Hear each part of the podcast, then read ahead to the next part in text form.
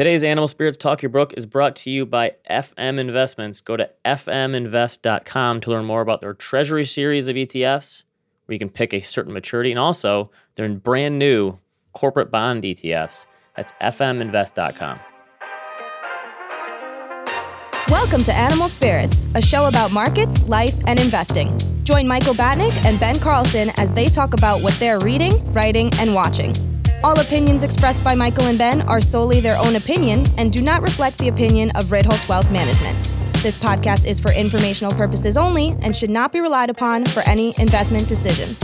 Clients of Ritholtz Wealth Management may maintain positions in the securities discussed in this podcast. Welcome to Animal Spirits with Michael and Ben. Michael, I've made the case that the bond market has been more interesting and exciting than the stock market for the past 2 to 3 years. Is that fair? Nah. With the movement in rates, and there's more interest in the bond market. How does that sound? If I'm judging by our inbox of people asking questions, bond market questions or yield questions are at all-time highs. Bonds are back. Yes, because there's some yield. And I think people are having to be more thoughtful. More thoughtful about their bond allocation and, well, what do I, how about this?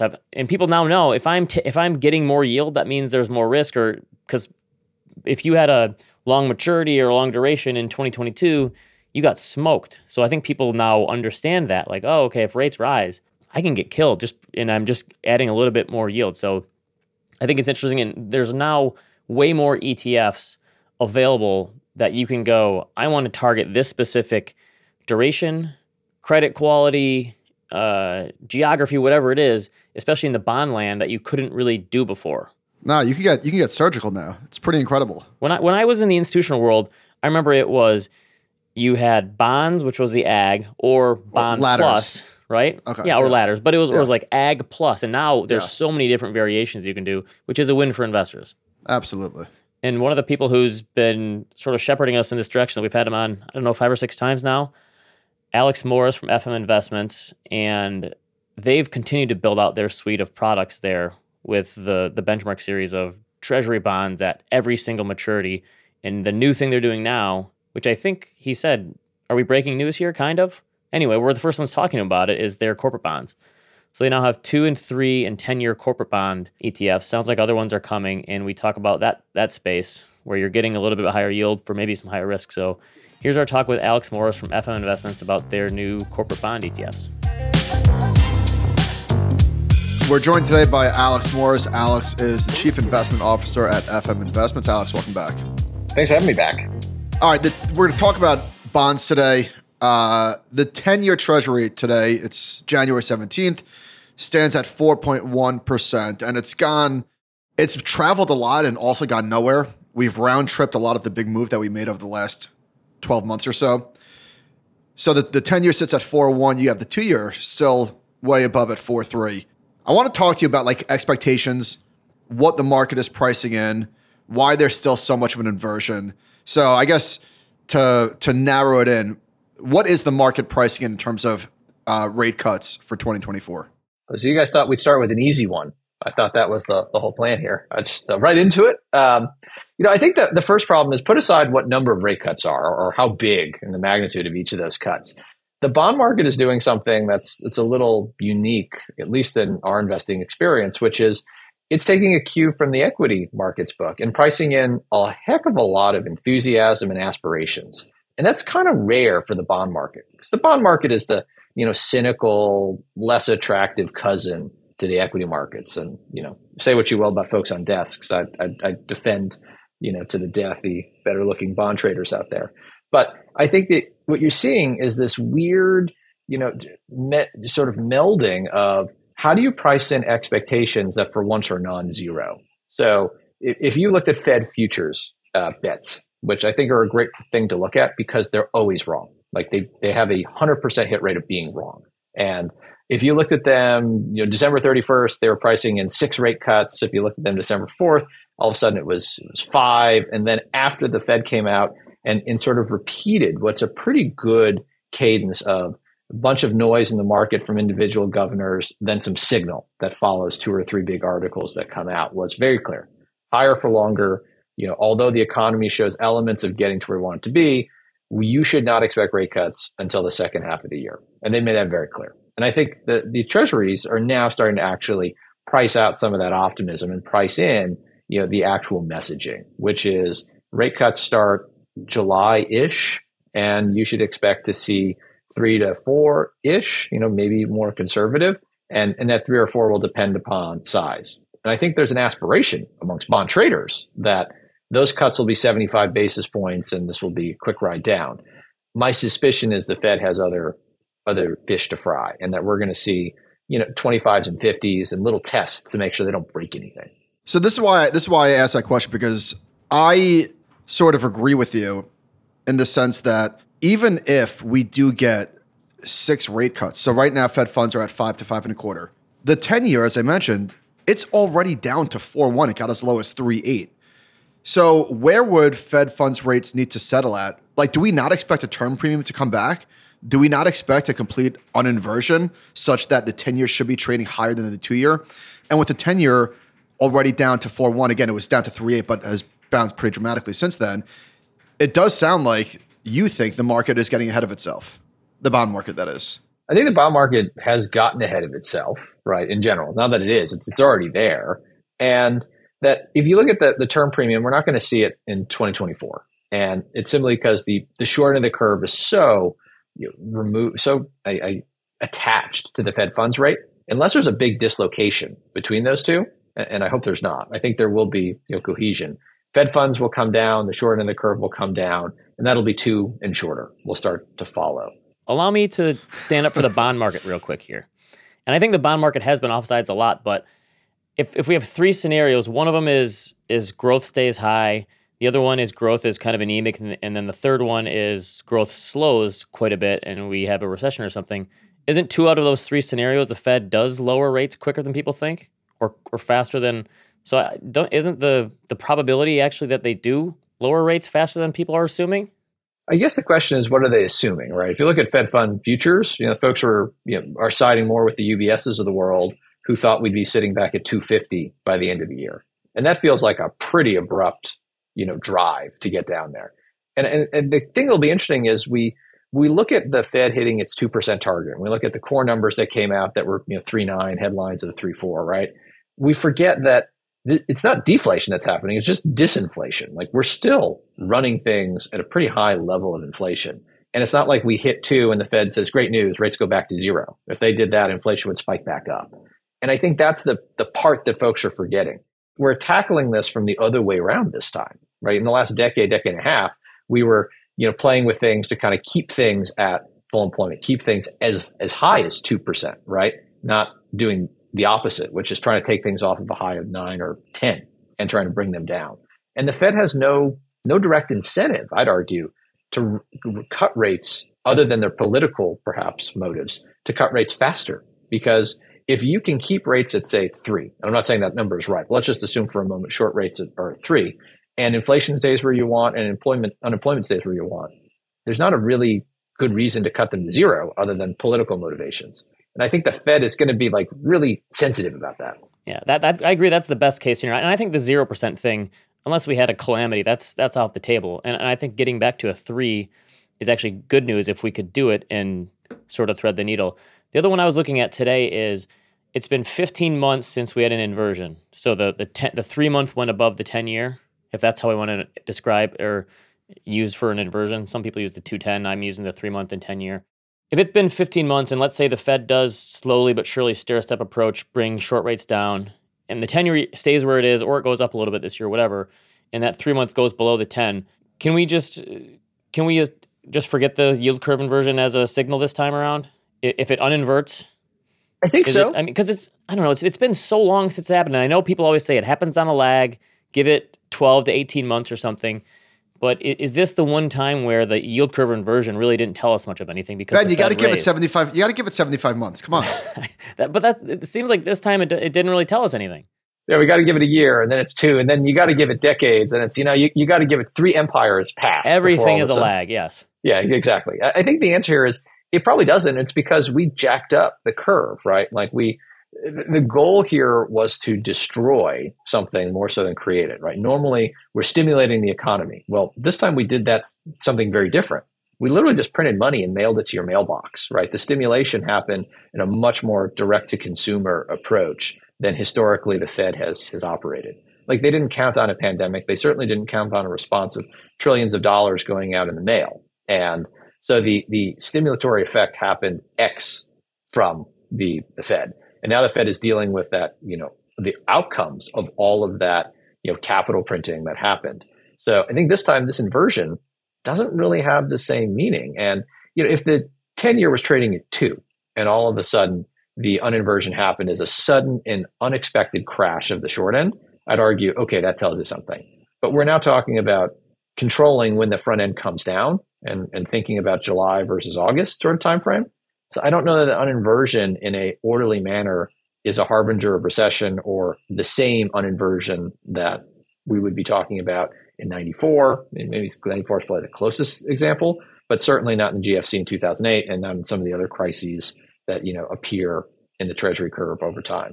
We've been talking a lot about treasuries. It's the benchmark rate. It's the risk-free rate. It's what everything prices off of: mortgages, credit cards, corporate bonds. On the corporate side, one of the things that's surprising to me anyway is how little stress there's been in corporate America. And there's good reasons for this. You know, companies did a lot of good work refinancing their debt in 2021 when interest rates were effectively at zero.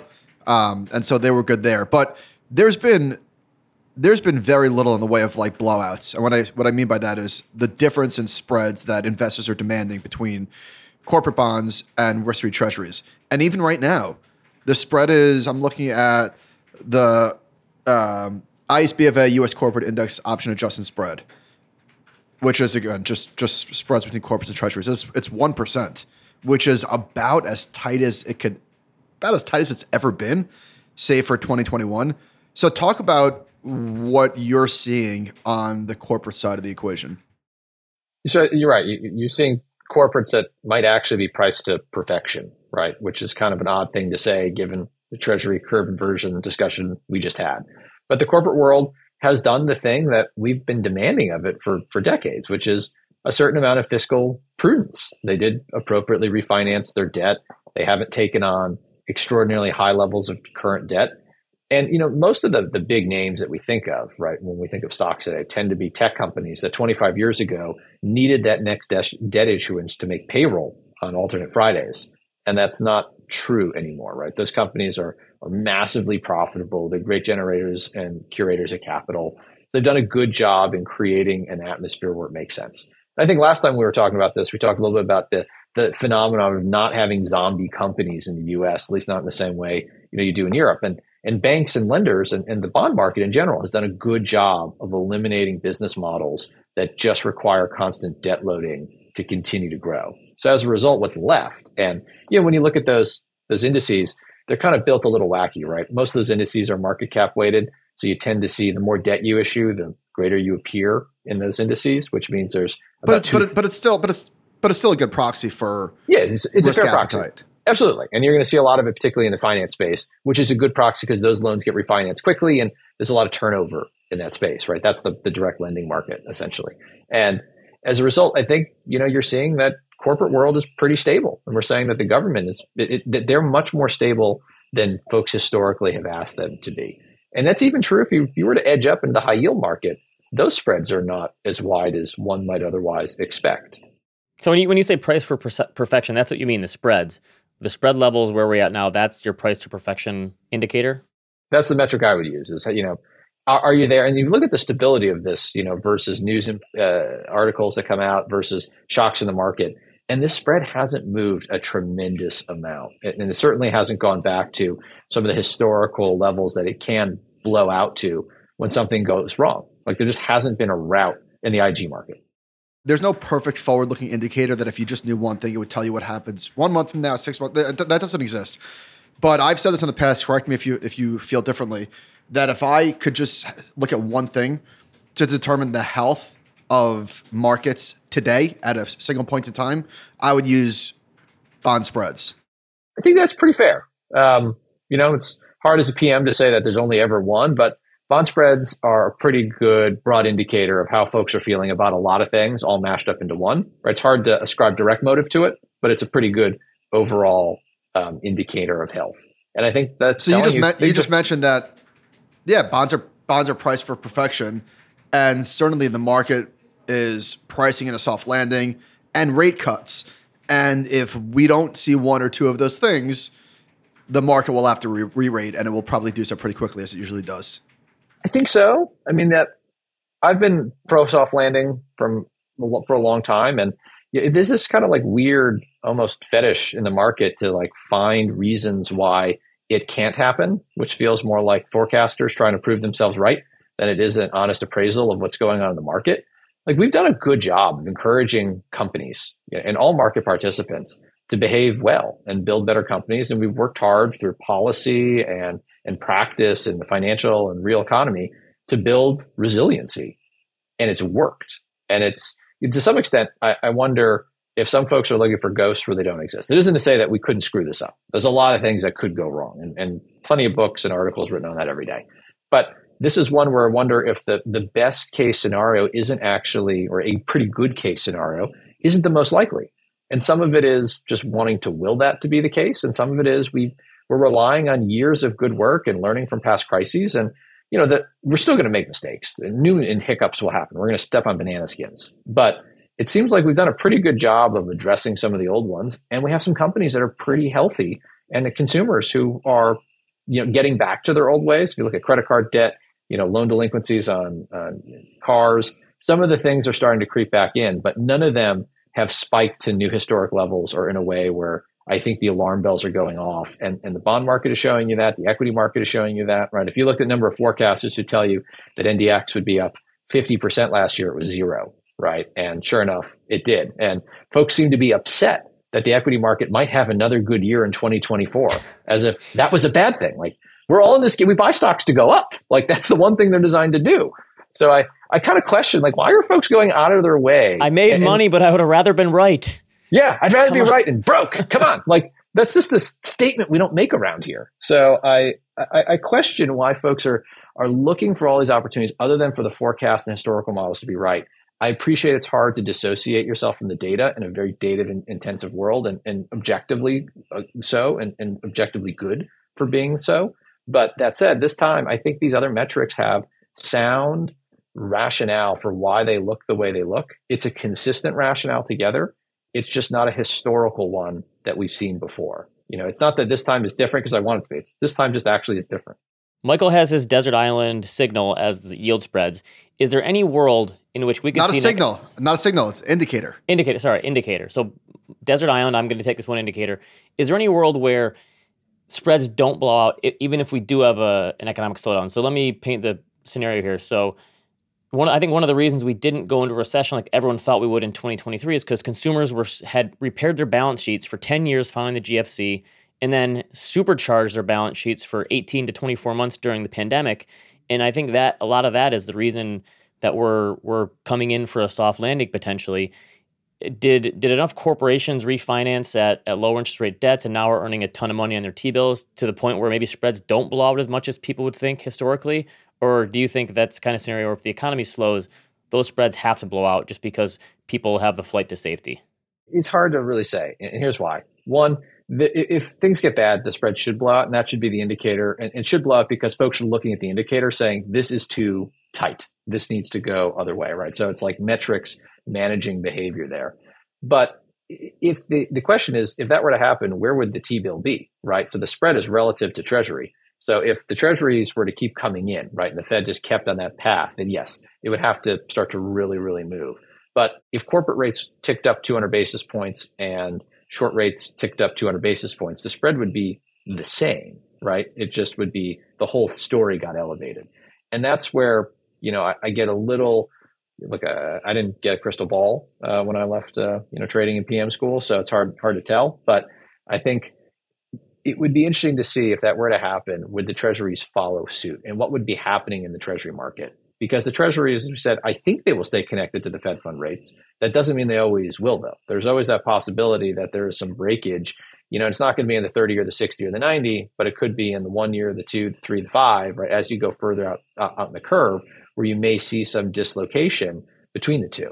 And that's the big unknown. And I think that's the the indicator and the risk that folks aren't really spending a lot of time thinking or talking about because it's been so historically accurate. But we've changed the historical inputs now. Like, we're doing this a different way. And if that stays tight, then I think, you know, you will see that blowout. If that can disconnect, you might see less of it.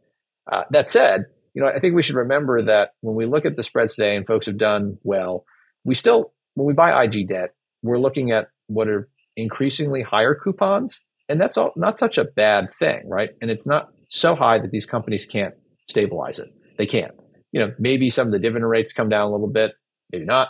You know, maybe some of the reinvestment and stock repurchases will come down, but we haven't seen signs of that yet. But their profitability has tended to go up, and they've been will be able to absorb rates from, say, going from 100 to 150 basis points to 200, 300, 400 basis points on the 2 to 3 year, you know, IG spread, and it's going to be fine. And that it's not going to actually meaningfully impact those companies' ability to repay or to seek new capital in the market. So as we look at that spread, to get back to that point, if the treasuries stay in lockstep, there's no reason for the spread to go. If the treasuries do what we expect them to do, then that spread will inherently need to blow out some.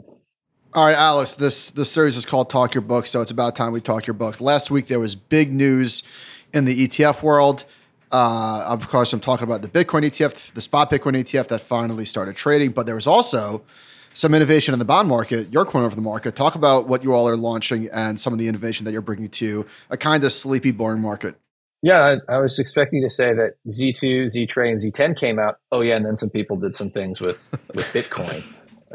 You know, like the also died with us. But yeah, here in the sleepy on the bond market, you know, we've talked about a bunch on this show about the U.S. benchmark series, which is duration, you know, very specific duration control by investing in treasuries. We could do that by buying single treasuries. Can't do that in the IG space, but we wanted to give folks that second access where you could have that same duration control and exposure to the market. So when we talk about that spread is versus the two-year market. That's a very narrow band.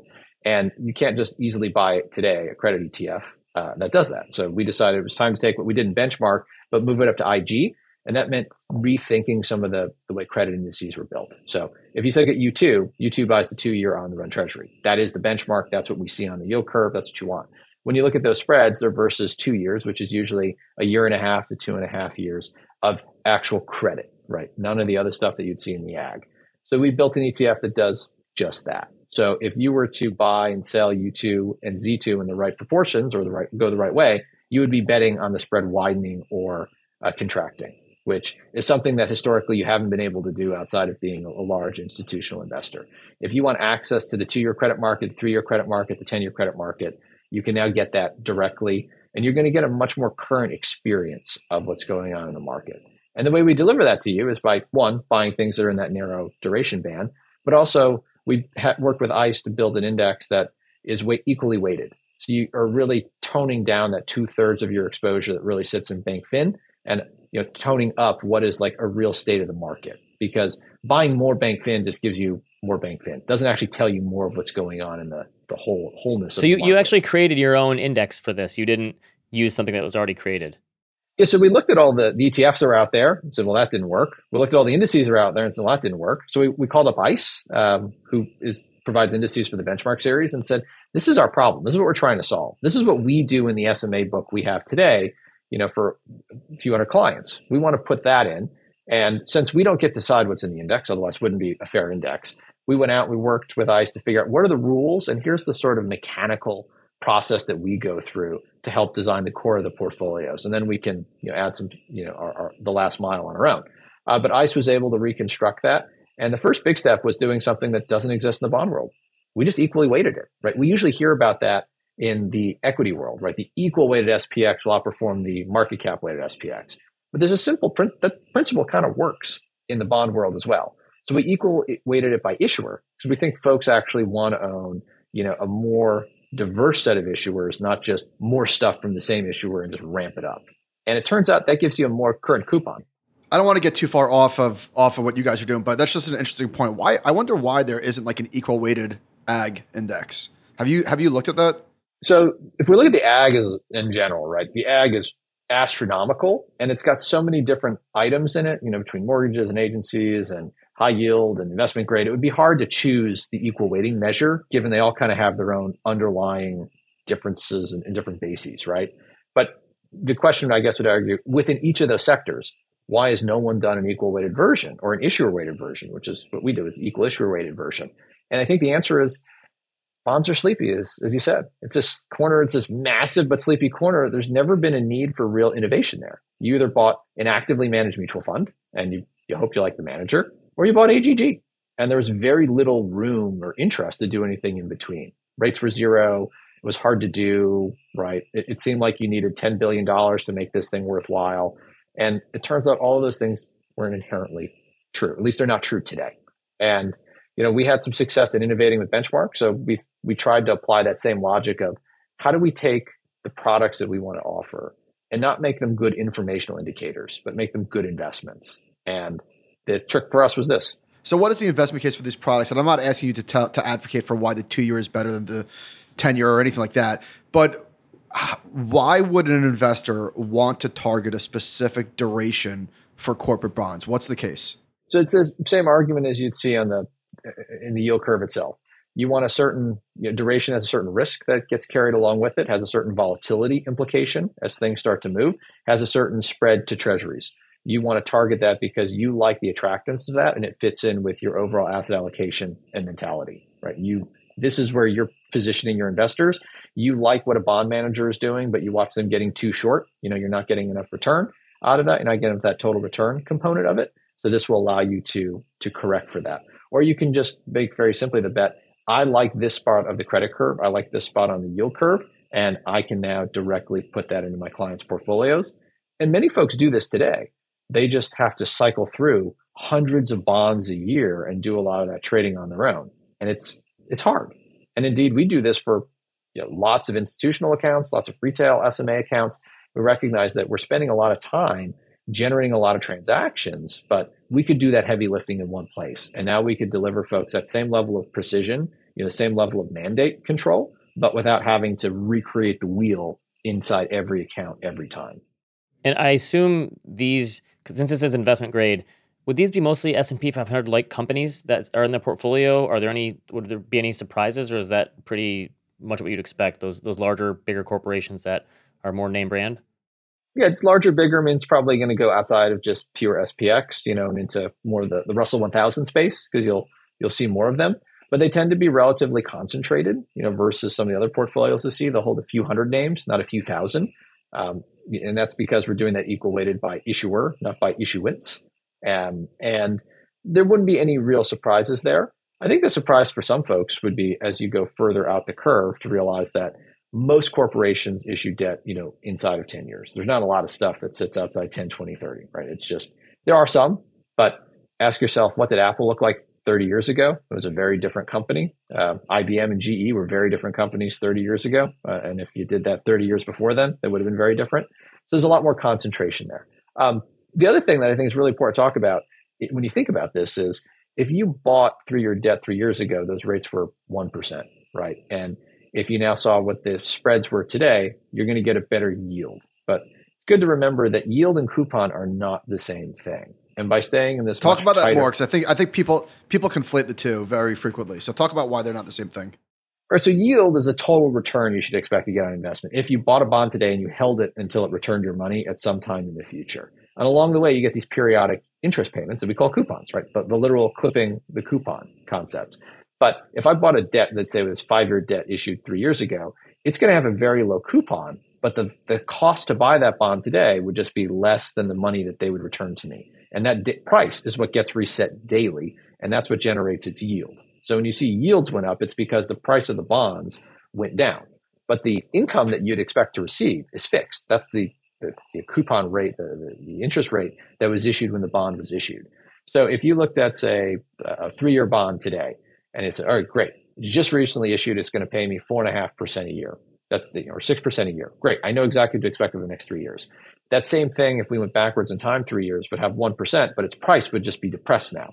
So I'm going to get my 1% for 3 years, and then all of a sudden I'm going to get all of that other stuff to make me whole to that 3% number on the last day that I hold the bond, and that the last day the bond is issued, right before it matures. And that's what folks tend to forget, particularly when you're talking about investments that are 3, 5 years old or long. most folks don't stay in the same investment for 5 years. They're not going to hold all of those bonds long enough to see all those yields. And yes, they will reprice along the way. But when you bought it and you thought to yourself, I locked in a 4% yield. Like when we're talking, Josh was talking about, you take every 10-year bond over 5%. And his answer is right. And he intends to hold those for 5% for 10 years, right? That's a great total return. But most folks practically don't hold their investments that long. And when it sits inside an asset allocation, it's going to be rebalanced. It should be rebalanced. So we want to focus on what is that coupon rate, because that's the net income that folks are seeing in their portfolios and what they expect from the fixed income market. And that's what we hope to deliver in this much more current view. How closely do corporate rates track the treasury yield curve? Because I would imagine that the corporate yield curve doesn't invert, can invert, can it? Why would it? It can. I mean, it certainly can invert, right? And you're just betting on two things. One, that short term, these companies need funding and they can't get it anywhere else. And the corporate market, the investment grade debt market isn't a charity, right? If it can get more, it can. And companies might just elect to say, hey, look, I'm a better company than my competitors. You're willing to give me money over a 10-year time frame, and you're just not willing to do that somewhere else, right? So you can see those inversions, and they do happen, and they don't have the same historical meaning as some of the more famous yield curve examples do, but they can happen. That said, I don't know that I would do this, that folks should look at it exactly that way. You should look and say, okay, as that spread is tight or where it is today, this is what I expect. Here's the coupon I'm going to get, and I know I'm getting that 2-year exposure. And if things change, I can very quickly now sell out of that and buy a different part of the credit curve. I can buy into the treasury curve, or I can opt out and go to the equity markets or somewhere else. And I think that's sort of the level of control that you haven't had. You've tended to buy a pretty wide index, right? 1 to 5 years, 3 to 7 years. And the amount of issuances have really pushed out where that average ended up. And our view was that this wasn't precise enough. And folks could be disappointed. You could see all this great news over the last 3 months about elements of the bond market, but you own an ETF or you own an index or a strategy that has 90% of its stuff still in these ideas from the last 2-3 years. So you're only getting 10% of what you expected. And you know, that level of precision just hadn't been available. And our goal is to continue to make that available so investors can decide how to position themselves for the right outcome. So I would imagine that the natural buyers or interested parties for something like this are the people that understand the benchmark series story with treasuries. Who do you expect to be the buyers of this? You know, we hope it's as broad a base as the treasury buyers has been. We know there's a number of folks in the institutional space who are doing elements of this, and it's just rote work, right? Who'll be excited to not have to do all of that, and they can now take some percentage, maybe all of it, and invest in these products. And they, between say Z2 and U2, Z-Tray and U-Tray, Z10 and U10, can give themselves the pairing they want in corporate and treasury space. We also see a lot of folks in the advisory market who work with SMAs. And anyone who's worked with a sub $5 or $10 million SMA will know your bane is someone calling up and saying, I need a little bit of cash flow. Well, I own 500 bonds, so I can sell 500 sets of odd lots, or I could change my diversification. And you're not going to like either of those outcomes from a return basis or a spread that you incurred basis. So this gives anyone in that space an opportunity to have sudden and fast liquidity in this space. And so we think that'll be a natural buyer set. And then folks who understand what we're doing in the credit curve or have a view of credit in general, whether they be retail investors, advisors, institutions, who just look at some of the other indices and say, I spend a bunch of time trying to pair 2 or 3 of these things together to try to get an aggregate view I like. Now I can just zone in and put my finger on it today. And we've launched 3 of them. We're not done. We'll continue to build out the rest of the credit curve in time. We'd like to see the first 3 get some traction and see folks adopt those. And if they do, then we're committed to building out the remainder of the credit curve to give folks the same level of diversification that you can get from the benchmark series. One more for me on setting expectations. So I think the biggest difference between corporate bonds and treasury bonds, and the reason that there is a spread, is because there's a little more risk there. You don't, you get higher yield for higher risk. So the one piece is default, which is what, infinitesimal at investment grade level, I would imagine. It's pretty small. It's a rounding error at best. Yeah.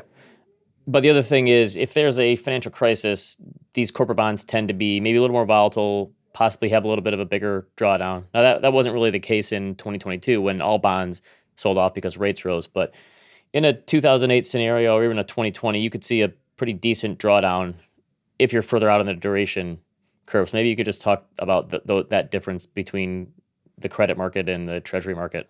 Sure. I mean, you should expect to see, you know, historically, because of that spread, a bigger, you know, motion that would happen, particularly amplified by more duration. And the credit spread could go bigger. It's at a relatively tame level today, and those things could push out. And given the way that we're managing the portfolio and the way the indices are structured, you'll watch those bonds move from one fund down the other as they age out. And you'll see, you know, a much more, you know, current dividend from the ETFs that looks like what the current coupon rates you're seeing in the market, just because we have to buy in those narrow ranges. So you'll see also a very different response. Whereas a commingled fund that might own things from 3 to 7 years might have, you know, this sort of really unexplainable impact because it was, you know, so diversified across the world, and it might actually be amplified. Whereas here you'd say, oh, well, it looks like credit 3 years and out is where things really got in trouble, but the short end of credit stayed good. And that's where I really wanted to be. Why would I want to be in a fund that, you know, took 20% of its credit capital there and 80% in the other stuff that didn't work? So this will give you that level of control, but you will see some action happen. If you see a 2008-like crisis where rates, you know, come down or stay where they are, you know, you would expect investment grade debt to start to yield more. And that's okay. Like, that's the natural order of things. Is the market reprices. What is the likelihood that company X is around tomorrow versus the U.S. government? And, you know, that's okay. That's just the nature of the beast. Multiply that by your duration factor, and that's the risk you're going to take. Should that happen, and you think things are going to be okay 5 years down the road, then you're going to want to pile into those markets as they stabilize. Yields come down, spreads come down, and you profit twice from that trade. Alex, you make the boring fun. Thank you, as always, for coming on. If people want to learn more about this series, where do we send them? fmetfs.com. That's got everything you want to know, and probably some more than you want to know, too. All right. Thanks, Alex. We'll see you next time. Thanks, boys. Okay. Thanks to Alex. Remember, check out fminvest.com to learn more. Email us, personal emails, personal responses, animalspirits@thecompoundnews.com. See you next time.